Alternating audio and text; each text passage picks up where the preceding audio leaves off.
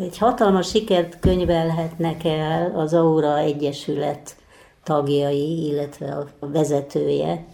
Vadasné Tóth Máriával beszélgetek. Mikor alakult az Aura Egyesület? Egyáltalán a név honnan származik? 2002-ben alakultunk, jövőre leszünk 20 éves. A szülők alapították, ez egy szülői egyesület, valamennyiünknek autista gyermekünk van, és 2002-ben ott tartottunk, hogy a gyermekeink elvégezték az iskoláikat, de nem volt nem volt folytatás. Néhányan tovább tanultak, de akik tovább tanultak, azok a tovább tanulás után kerültek ugyanebbe a helyzetbe. A szociális hogy kapcsolatteremtés az egyébként is egy nagyon nehéz. A legnehezebb terület az autista fiatalok számára. Ugye megtanulni az iskolában a matematikát, a, fizikát, vagy a történelmet, magyart, az gyakorlatilag érdeklődési körükbe tartozik, akkor kiváló memóriájuk révén rendkívüli mennyiségű információt képesek hosszú távon megjegyezni. Nem a tanulási képességgel van náluk baj, hanem az emberi kapcsolatok számukra rendkívül káosz.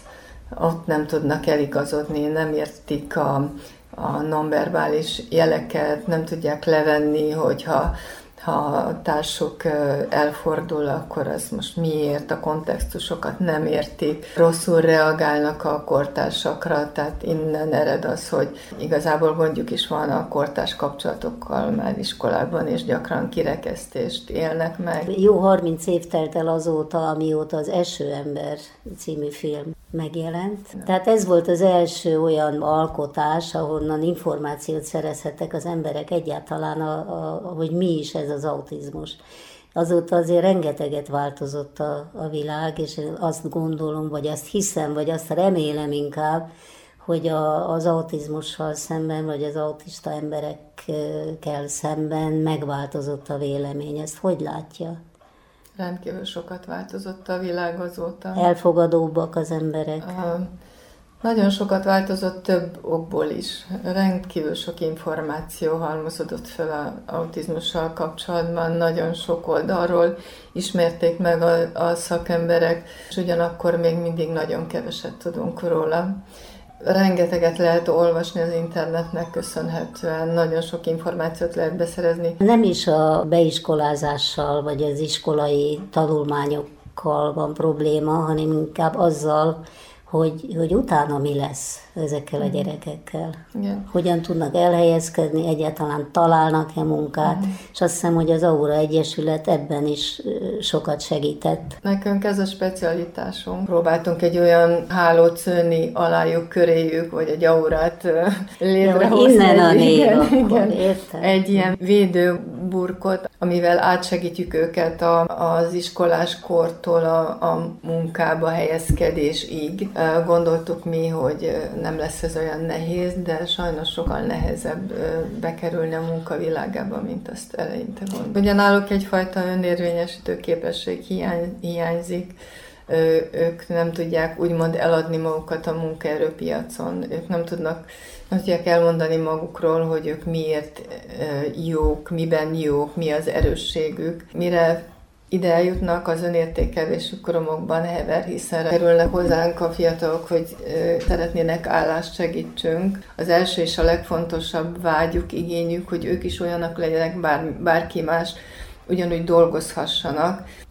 Megpróbáltunk ebbe besegíteni, hogy kerestük a helyet, hogy hol találunk befogadó munkahelyeket. Úgyhogy az elmúlt tíz évben kb. 140 fiatalt helyeztünk el.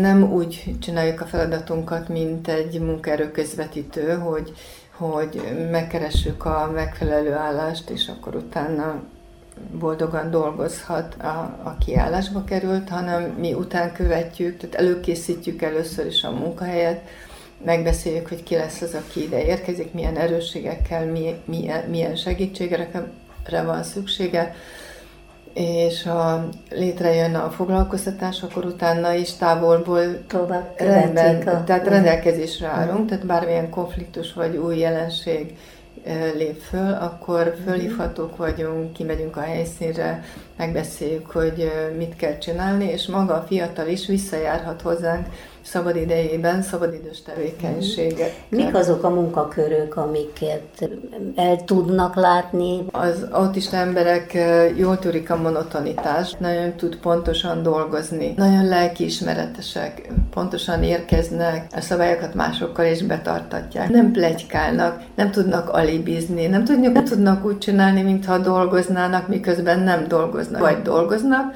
vagy nem dolgoznak. Inkább a közösségben való jelenlét. Maradandóak ezek a munkavállalások? Nálunk a mi közösségben a hozzánk jelentkezőknek a 90%-at el tudjuk helyezni. Ez azért nagy szó, mert általában a fogyatékossággal élő emberek 10-12-13 százaléka dolgozik, és körülbelül autistánál is ez a ez, az ez egy ragyogó Ez egy nagyon magas szám, és a következő gyenge szám autizmus esetén, akiket mi ilyen előkészített formában és utánkövetéssel helyezünk el, 98%-uk benn marad. Ez és ez, na, ez is nagyon nagy szó.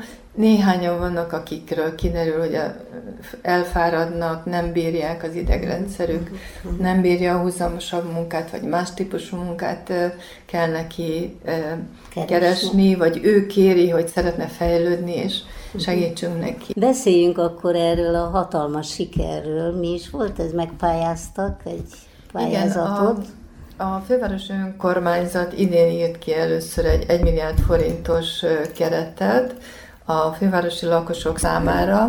Lehetett ötleteket beadni különböző mm, kategóriákban, zöld Budapest, gondoskodó Budapest és egy Budapest kategóriában. Tehát magyarán a lakók, lakosokat Lakosok. kérdezzék meg, hogy mi az, amit szeretnének. Mi az, amit egy szabadidős kulturális központra pályázunk autista emberek, szenőtt autista emberek számára, hiszen ők nehezen tudnak betagozódni szabadidejükben, és így nagyon, nagyon könnyen izolálódnak. Ha viszont van egy közösség, ahol tartozhat, mindig tudja, hogy a szabadidejében hol, mikor mit tud csinálni. Ugye autista embernek a szabadidő a legnehezebb. Kell Ugye strukturálni igen. kell, mert különben felerősödnek esetleg a tünetei, vagy, vagy... Tulajdonképpen ezt a fajta munkát már egy jó ideje a 12. kerületben irányosi közösségi házban igen, csinálták. Igen, csináltuk. 15 éven keresztül csináltuk a Virányosi Közösségi Házban. Milyen programok voltak? Minden, minden vasárnap volt valami szabadidős programunk, egyik héten társasjátékoztak a fiatalok,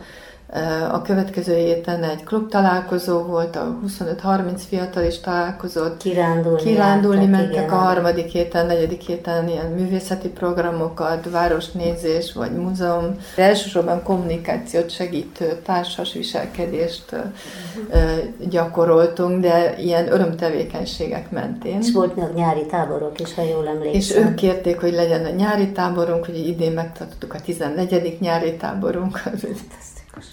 Igen, de emellett aztán hétközben meg voltak tematikus, kiscsoportos fejlesztő foglalkozások, tehát munkára felkészítő, kompetenciafejlesztő, informatika, angol, személyiségfejlesztő programok, például Autista Akadémia, ahol kifejezetten ugye a ki vagyok én, hogy vagyok én az autizmusommal, hogy képviselem magam, hogyan tudok nemet mondani, hol vannak a határaink, most elkezdtük a meseterápiát beépíteni, ugyanebbe a, a körbe, hogy a, a mesék nagyon gazdag képi világán keresztül fogalmazunk meg dolgokat, értékeket, amit nagyon szeretnek. Akkor beadtuk a fővárosnak ezt az elképzelést, és a főváros úgy döntött, hogy a beérkezett 700 szavazatból kiválasztott 53 darab ötletet megszavaztatja a fővárosi lakosokkal. Ebbe az 53-ban bekerült a mi felnőtt autista szabadidős